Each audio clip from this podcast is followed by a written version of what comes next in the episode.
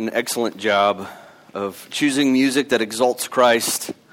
And if you pay attention, most of the music we sing, I, actually, I'm going to correct that, all of the music we sing is what Christ has done for us or how magnificent God is for us. A lot of songs that are written today are about what we will do for God. And uh, I will tell you, everything you do for God has failed. So I don't really want to hear about what you're going to do for God. And I don't want to sing about what I'm going to do for God. I want to know what He's done for me. And it's wonderful to be reminded that in, in music. Well, let's pray and we will continue this morning. Father, we are in great and desperate need to be reminded of the hope that we have in Jesus Christ this morning. We have failed, we have stumbled, we have sinned, and all of it's been a great offense to your glory and to your name and to your holiness. But we rest under the umbrella of Christ Jesus. All of our sins have been washed away. Our righteousness is in Christ, and now we come to celebrate and to be reminded of that. And most importantly, have our faith strengthened in Jesus Christ. In Jesus' name, amen. Well, it was a pleasure to only have to drive. Sorry, Michael and Stephen. It was a pleasure to only have to drive 15 minutes this morning uh, to church. My wife and I are very excited about being closer to this community. That being said, starting in February, we're going to be uh, kicking back off the men's and women's Bible studies. And we have some other stuff that we're excited about. So I know there's some women's uh, events and some breakfasts coming for the ladies and for the men. So uh, stay tuned for that. But I'm really excited about reaching out to this community even more and trying to bring people into the message of Jesus Christ. As I was driving here, I was just floored by all the construction. There's a lot of people moving here, and there's a lot going on. And so it's, it's encouraging um, I also passed a lot of churches, and uh, the thing I kept reminding myself is there's a lot of people who live down here and probably not even near enough churches. With all the churches that are here, we still need more people preaching Christ. So let's just remind ourselves of that. So this morning is, is what I would say a transition sermon from John 9 and 10 over into the series that we're going to do on the church starting next week. And what I wanted to do was really take the point that John is making in his gospel and help us understand the, the practical application of that as it relates to the church. Sometimes it's hard to take a narrative and understand what's going on in a narrative, especially when it comes to things like the Old Testament, and know what to do with them. And typically, what we do with them is try and find daily application of be like this person, which I think we miss, which is part of our core. We miss the broader application, which is faith uh, in the finished work of God, in the finished work of Christ. So in John 9 and 10, for those of you that may have missed a couple sermons here and there uh, because of the holidays, John 9 and 10 is one long story that has one major point in it, and that point is no one in their own righteousness, in their own wisdom, in their own abilities comes to Jesus Christ to faith. No one has that capacity.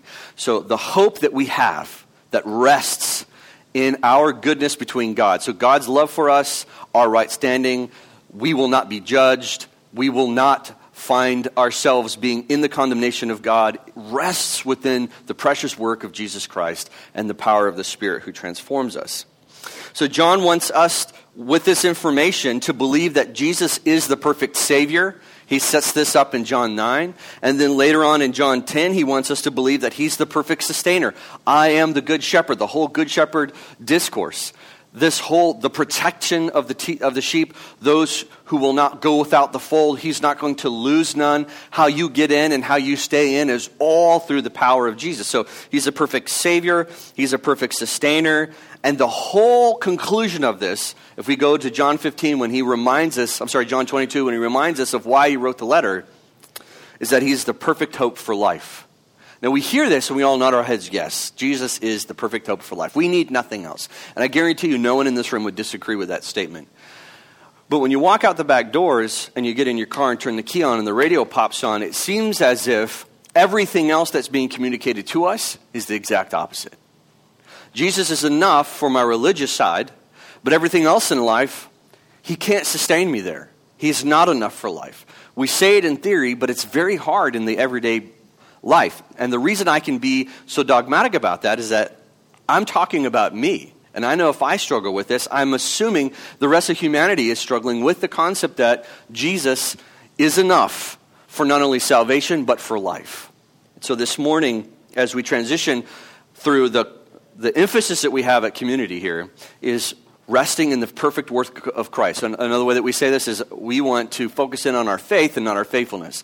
Faithfulness is important, but it's always preceding or it's done before do is another way to say. It. We have to focus on what has been done for us to keep us motivated, to keep us focused for doing things for the right reasons.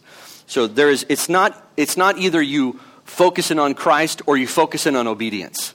It can't be either or. So to bring clarity here, a lot of messages that are out there for the world as it relates to Christianity is what you must do. And it's built on a foundation of the gospel gets you in, and now you must focus on what you must be doing.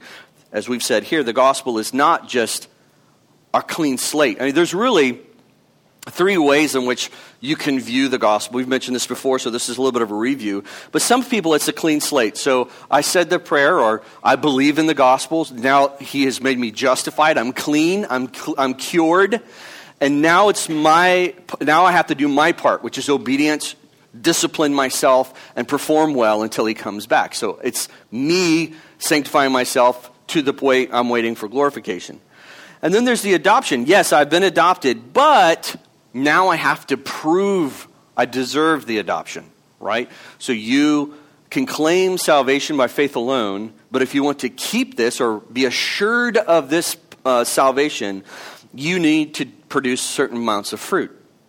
And then you have what I would say the third point, which is where I find myself, and that's the beggar. So clean slate, adopted, and beggar. And the beggar has nothing to offer, right?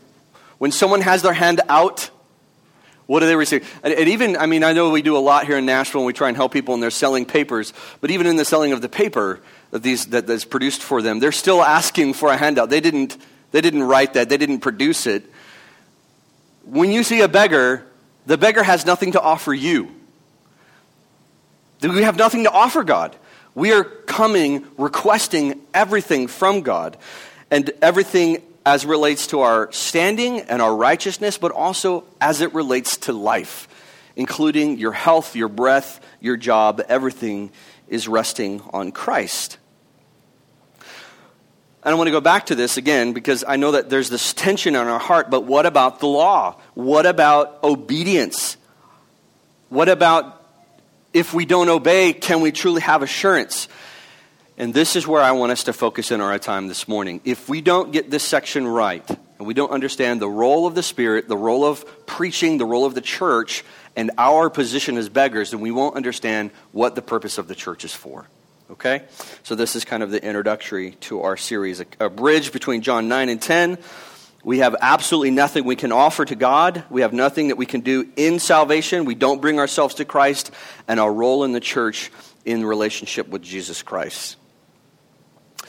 Uh, no, my, my children, they have responsibilities. They have things that they must do. They have, we have rules. In other words, how they speak to each other, how they speak to me. Uh, when they go to bed, uh, especially the boys, they have to take baths, right? They have to take showers. We don't want stinky boys running through the house.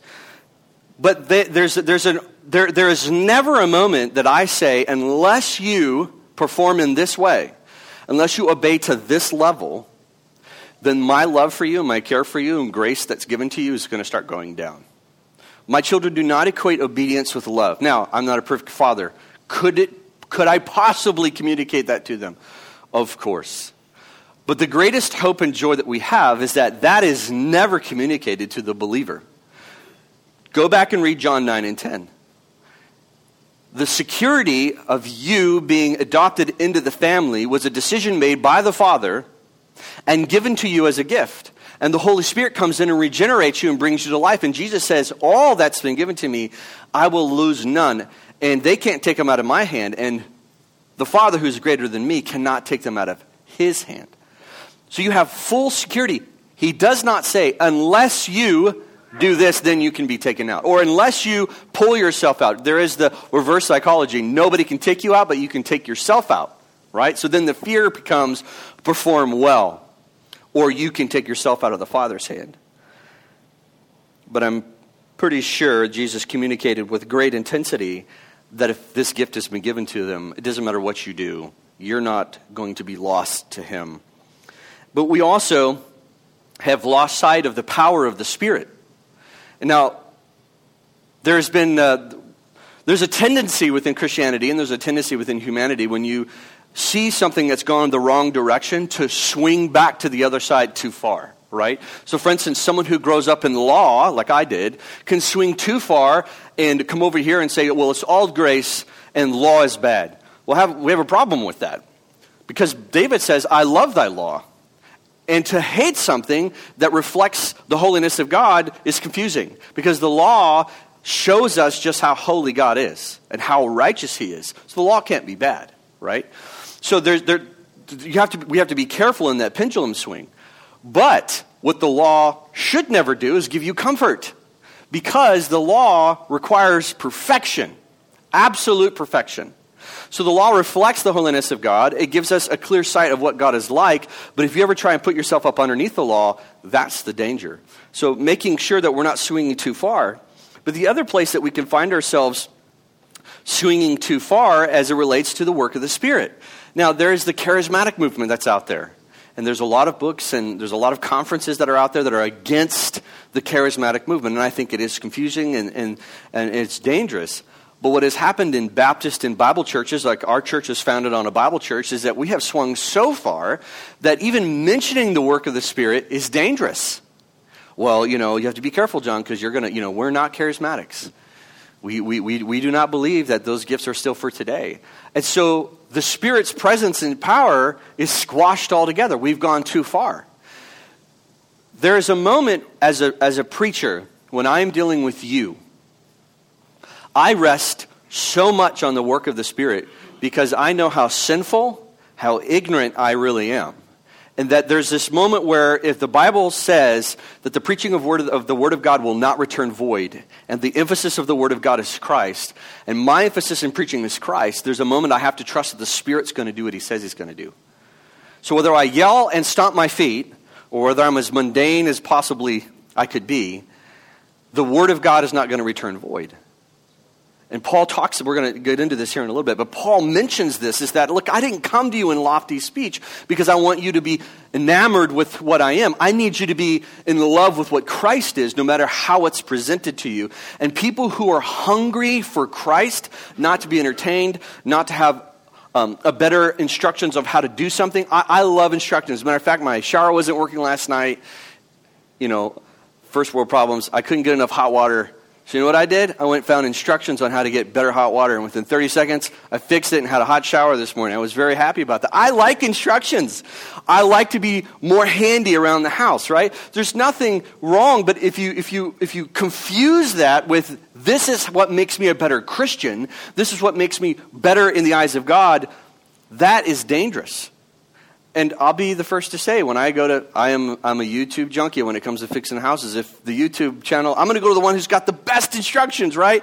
He's got the most tools, he's got the best ratings. I'm going for because I want to make sure the shower is working well. Well, a lot of times that's how we feel about Christianity. I want the best presentation. I want the best to-do list. It needs to be all correlated with it. All starts with C's, right? That teaching is what's going to help me. And the confusion in that is that that is not the teaching that we need. So this morning, I, the goal of all of this is introduction is to help us understand that our assurance must rest within Christ, the finished work of Christ, and from there, all the instructions to the church then make sense. Because if we don't rest in the perfect work of Christ, we are going to begin to rest in our imperfect work, and the church just becomes clustered and it becomes confusing and not helpful. So, in order for you to rest in something, first you have to understand your need for it. My kids and I recently watched uh, Indiana Jones, Raiders of the Lost Ark, which I haven't seen that movie in forever. And you just forget how old the 80s are. But uh, as it relates to movies, as it relates to movies. Um, but in there, at the, at the, end of the movie, if you haven't seen it, there, there's uh, this moment where they open up the Ark of the Covenant and they look into the Ark. And the instructions from Indiana Jones is close your eyes, don't look. Right? And there's a lot of theological problems with that. But the one thing that just dawned on me, and, and as I was watching this, it reminded me that what this movie is portraying is that God is definitely beyond our comprehension, and his power is way beyond us and understanding and controlling it. And there was, there was a moment that the, the, what the ark brought for the people of Israel was that they had the moment, they, if they had the ark and they obeyed the commands of God, there was like they could defeat anyone. They, they had complete power when it rested with God. And one of the instructions was don't touch the ark. Don't touch it. And of course, we know the Old Testament story. The ark tips. One of the priests touches the ark, right? And what happens to him? He instantly dies. You're thinking in your mind, he doesn't want it to hit the ground, doesn't want it to fall, doesn't want it to break. He's not doing something sinful. He's not trying to rebel against God to gain some kind of joy or earthly status. In his mind, he's helping God and he dies. Fascinating story. In that story comes to life the absolute holiness and power of God. And often what we lose sight of is that you before God it doesn't matter your intentions, it doesn't matter how good hearted you might be. He requires absolute perfection. Absolute perfection. This is where the law takes the holiness of God and it places it where it needs to be. The moment you relativize the law and you bring it down to where it can be somewhat achievable, for instance, all of you lie, but you would not admit to that. Every single one of you have lied at some level. And it's sometimes not even intentionally. Right? Well, how much did that cost? Oh, it's 30 bucks. Actually, it was 31.99. Right? Did you intentionally lie? No, but you lied. There's a, there's a side of it where that would be a violation of the law. Whether your intention of your heart was to lie or not, it requires perfection absolute perfection. So, what we do to the standard of holiness and to the standard of God is we lower it so we can feel as if we can achieve it.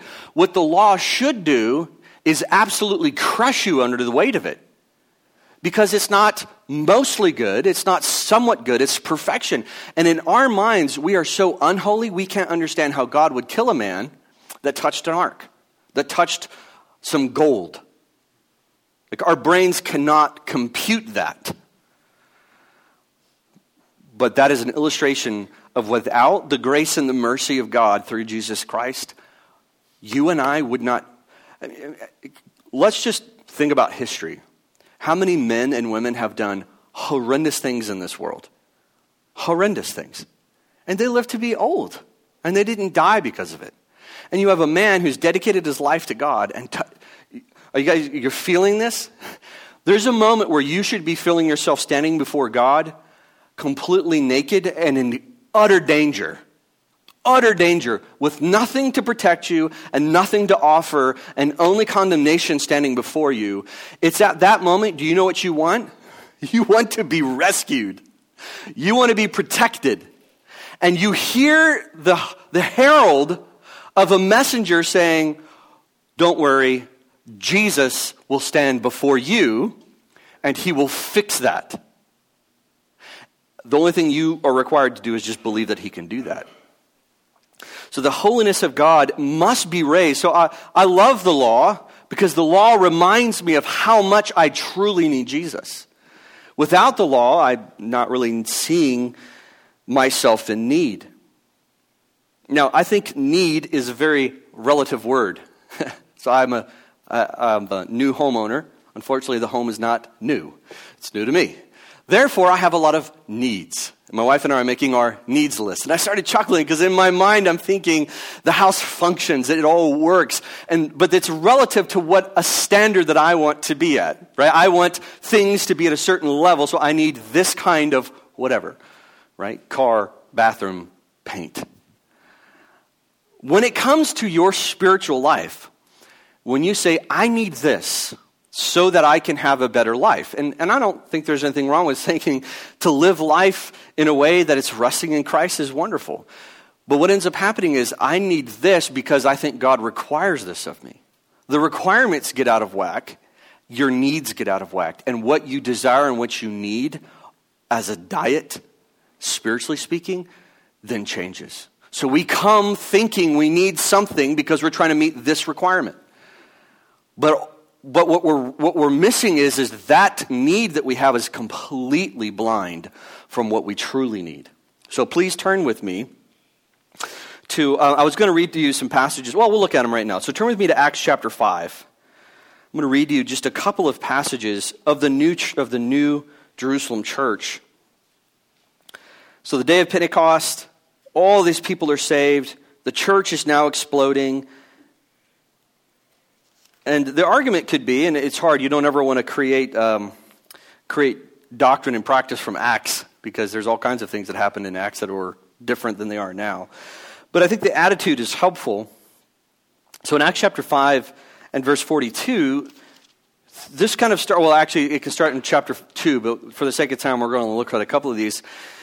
You have these new believers and they're excited about the fact that Jesus really is the Christ. So, Acts is right after the resurrection of Jesus Christ. The apostles are now empowered by the Spirit. They have all of this um, confidence, which is not their own, because what kind of confidence did they have when Jesus was on the cross? None, right? And all of a sudden, they have all this confidence.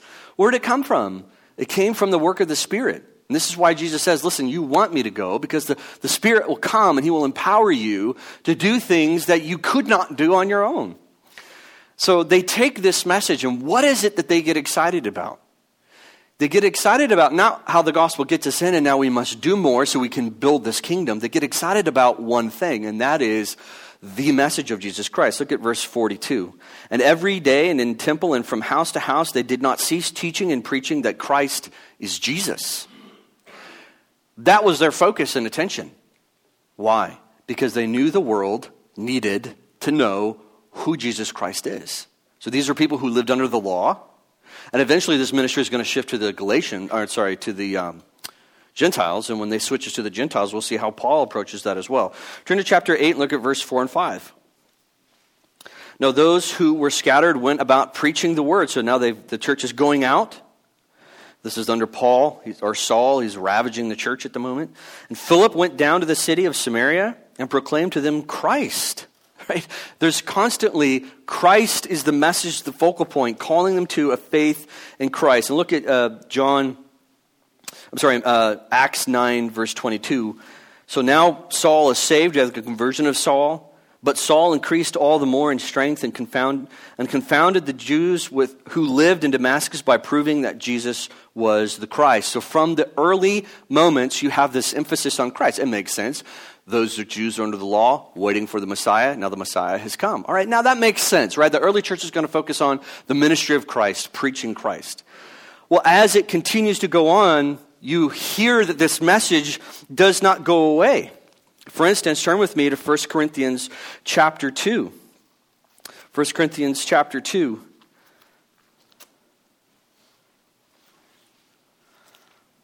And look at verses 1 through 5. And uh, just rem- before I read this to you, so Paul is writing. So remember, this is a letter he had to sit down and write. And when you write someone, you typically have that person in mind when you're writing. You don't just write, I don't know if anybody writes a generic letter to nobody. So he's writing to a church. This happens to be a church. He never says they're not believers. Now, Corinthians have a lot of problems, but he never calls them unbelievers. In the midst of all of their problems, he still thinks that they are believers. And this is what he says to them. And when and I, when I came to you, brothers, did not come proclaiming to you the testimonies of God with lofty speech or wisdom, for I decided to know nothing among you except Jesus Christ and him crucified. And I was with you in weakness and in fear and in much trembling, and my speech and my message were not in plausible words of wisdom, but in demonstration of the Spirit and of power, so that your faith may not rest in the wisdom of men, but in the power of God. Now, all of the preaching that surrounds the history of America for the last hundred years, it would be hard to uh, compress all of those sermons into saying that's the wisdom of men. But what I will say is this if a conclusion of a sermon does not have you resting your hope in Christ, but has you resting your hope in a way to live better or to perform better, that's not the conclusion of the Bible. Therefore, that becomes the wisdom of men. This is how I think you can be better. And so Paul says, I am not concerned with giving you my wisdom. Even if it relates to Christianity, I want you to rest in Christ and that your faith may remain in Christ. Now, one more passage. Turn with me to Ephesians. This is the passage that Anthony read, Ephesians chapter 3. And let's read uh, 3 through, or 7 through 13. It says, of, the go- of this gospel I was made a minister according to the gift of God's grace, which was given me by the work of his power. To me, though I am the very least of all the saints, this grace was given to preach the Gentiles to the unsearchable riches of Christ. It's, uh, it's um, breathtaking to me to think that Paul considers himself to be the least and yet has the most impact on Christianity from how much he wrote. So there's a moment where you have to step back and say, if Paul accomplished all of this for Christ and he considers himself to be the least, our needs, we might need to reconsider what we need because Paul's about to tell us what he needs.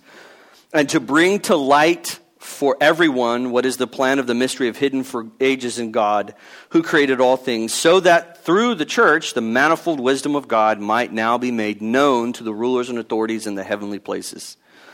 This was according to the eternal purpose that he has realized in Christ Jesus our Lord, in whom we have boldness and access with confidence through our faith in him. So I ask you not to lose heart over what I am suffering for you, which is your glory. So Paul is saying the message of Jesus Christ, which has been given to the church, and the purpose of the church is to proclaim this everywhere, including high officials, including in the government, is to go out from us, our purpose, message of the Christ out to the world around us. So the emphasis is on Christ and the preaching of Christ. Now, listen, that doesn't mean we shouldn't care for widows, we shouldn't care for the orphans, we shouldn't care for the needy. All of that is encapsulated and is necessary, but it's not the mission and it's not the focus and it's not their need. Right? I was listening to the radio yesterday and this particular organization has, has given over $3 million to um, helping people who are hungry. And I was like, man, that's fascinating. That's really cool. One guy was able to raise that kind of money. Man, that's really neat. And it's needed. But in the end, if they never hear Christ, they, you didn't really offer them anything. Because their real need, remember, going back to what is it that I need? What they really need is Christ and the message of Christ. Now, I, I believe that every person sitting here has a desire to enjoy Jesus Christ, to be transformed into his image. I don't know about you, but I hate sinning.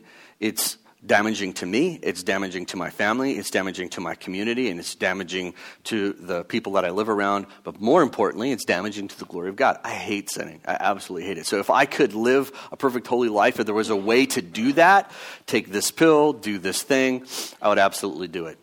But I know for the rest of my life, I will struggle with sin. I will fight with sin. This is Paul saying that I beat my body daily, I struggle, I fight.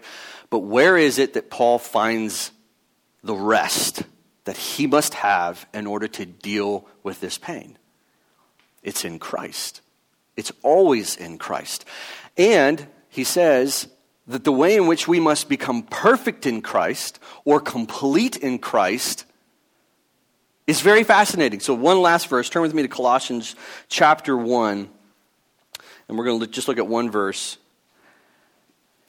Paul, writing to the church, his desire is that everyone in the church become complete in Christ, finished in Christ, where they are the, the image bearers of Christ. He says, how is, this, how is this done? Verse 28 Him we proclaim, warning everyone and teaching everyone with all wisdom, that we may present everyone mature in Christ. So the proclamation we proclaim, we proclaim what? Him. Jesus Christ is the one that we constantly preach so that the work of Christ is what causes you to be transformed into Christ. First John says this as well. That what, or sorry, uh, later on in Ephesians it says this, that when we preach Christ, the pure message of Christ, it's what transforms us into the image of Christ day after day. So the need that we have is not to perform more or to perform better. The need that we have is to rest more and to have a greater faith in Jesus Christ. The focus becomes the message of Jesus Christ. The reason why I must emphasize this and the reason why that I bring this out is that if we get into a series on the church and this is lost, then the purpose of the church is lost. What are we doing here as a church in, in, in South, I don't know, what are we? South of Nashville. What are we doing? What are we trying to accomplish? Do we want to become the next big thing? Do we want to become the next big attraction? Do we want people to feel better? Do we want to help their families? Do we want them to stop sinning? You can say yes to all of that. I have no problems with all of that. But the need, that becomes their greatest need. That is not your greatest need. The greatest need that you have is that when you stand before a holy God and he rightfully condemns you, the greatest need you have at that moment is a representative to stand before you and to protect you. And from that, we rest. And when we rest, now we can live. Because you're not trying to earn, you're not trying to produce. You just become what you are, and that is the child of God. The emphasis of our preaching, the emphasis of our studies, the emphasis of our ministries will always be Jesus Christ, and the conclusion will always be Jesus Christ, because I believe, and the elders believe at the church, it's the greatest need that we have. It must be the focus, and it must be our attention. Now, concluding back in John 9 and John 10.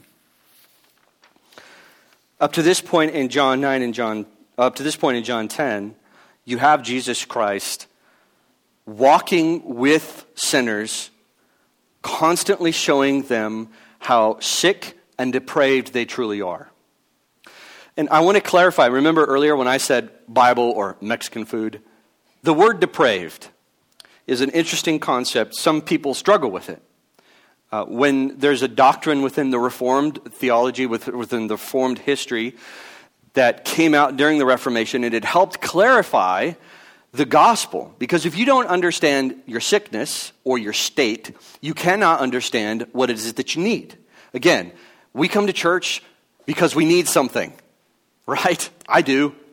I come to church every Sunday because I need something. And what is that? I need to feed on Christ. That was the command from Christ. Eat my flesh, drink my blood. It was an illustration that, the, that we are sustained, we live our life, all of our life is on Jesus Christ. So the doctrine of total depravity is this, is that every part of you, every part of you, your, your body, your soul, your spirit, Every single part of you has been completely corrupted by sin. Every single part of you. That means when he says you are dead in your trespasses and sins, you're blind, you're deaf, you're dumb. All of those illustrations is to help you understand that blind people cannot see, deaf people cannot hear, dead people cannot do anything. And it's the power of the Spirit that comes and works within us. Now, there's that is before Christ. And they're like, yeah, John, I understand that. I get that. that. That's before I was a believer. Now I'm a believer. Now the Spirit lives within me, right? Yes, the Spirit does live within you. But here's the problem. And this is what was super helpful from Martin Luther when he clarified that when you become a believer, it's not as if you're no longer under the effects of sin. And so he brought about a, a phrase called saint and sinner simultaneously at the same time. So not only are you are empowered by the Spirit, the Spirit has regenerated you, you can actually produce fruit because the Spirit produces in you. To this day, and I know I've said this before, I'm going to say it again because I think it's funny.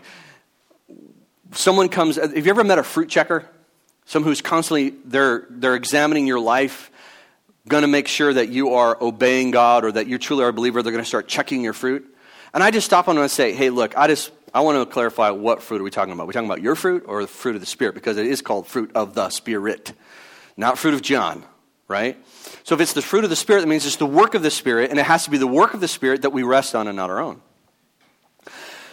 What Luther recovered for us is that, yes, we are saved, sanctified, we, we, are, we are safe and secure, and we actually have the capacity to love God and love each other, whereas we did not before.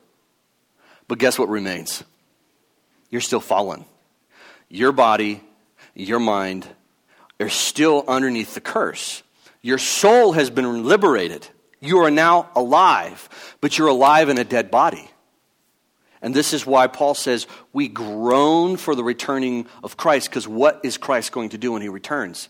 He's going to reunite us what? with a new body. Our souls that are alive will be in a new, untainted body. Depravity is still gnawing at us. This is Paul when he says in Romans, The things I want to do, live holy, reflect Jesus Christ, love my brothers unconditionally, right?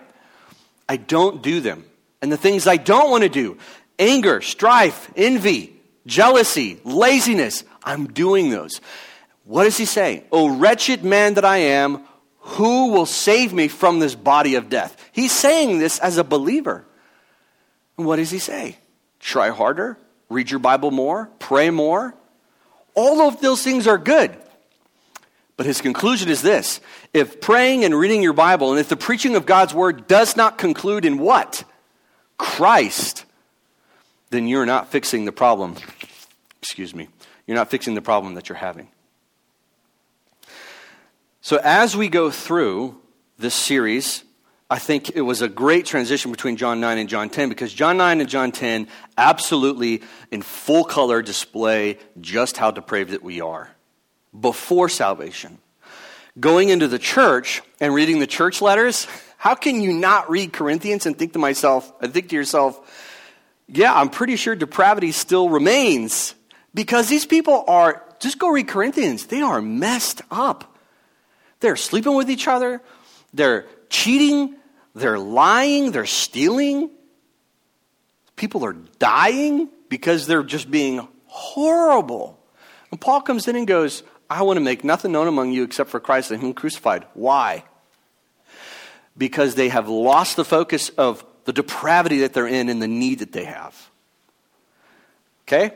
So, as a church, and we focus in our attention going into the series, it will be from the standpoint that we have the power of the Spirit in us to actually love and to do the things that are required. But our greatest need is to be reminded of where that power comes from and our standing with God. And we rest in our standing in our position with Jesus Christ. And it's from that resting position we now love and care for each other and care for the community. Amen.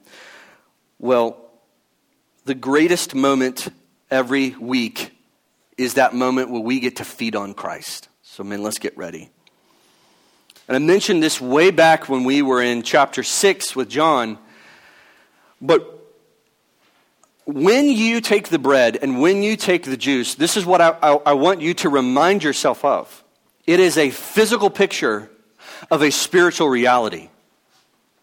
The moment that you eat it is that spiritual moment where you're saying, without Christ, without feeding on Christ, without receiving Christ, I cannot be sustained.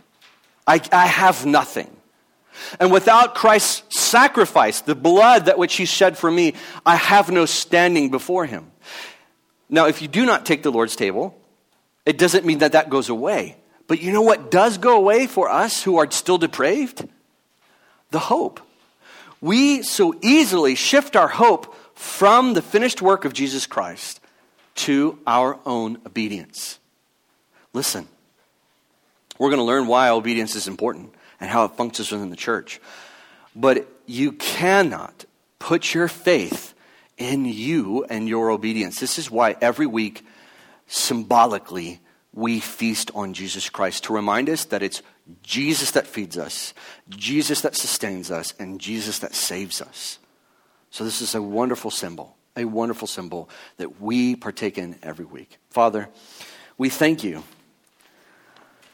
that the Spirit really does His work and just how foolish we are.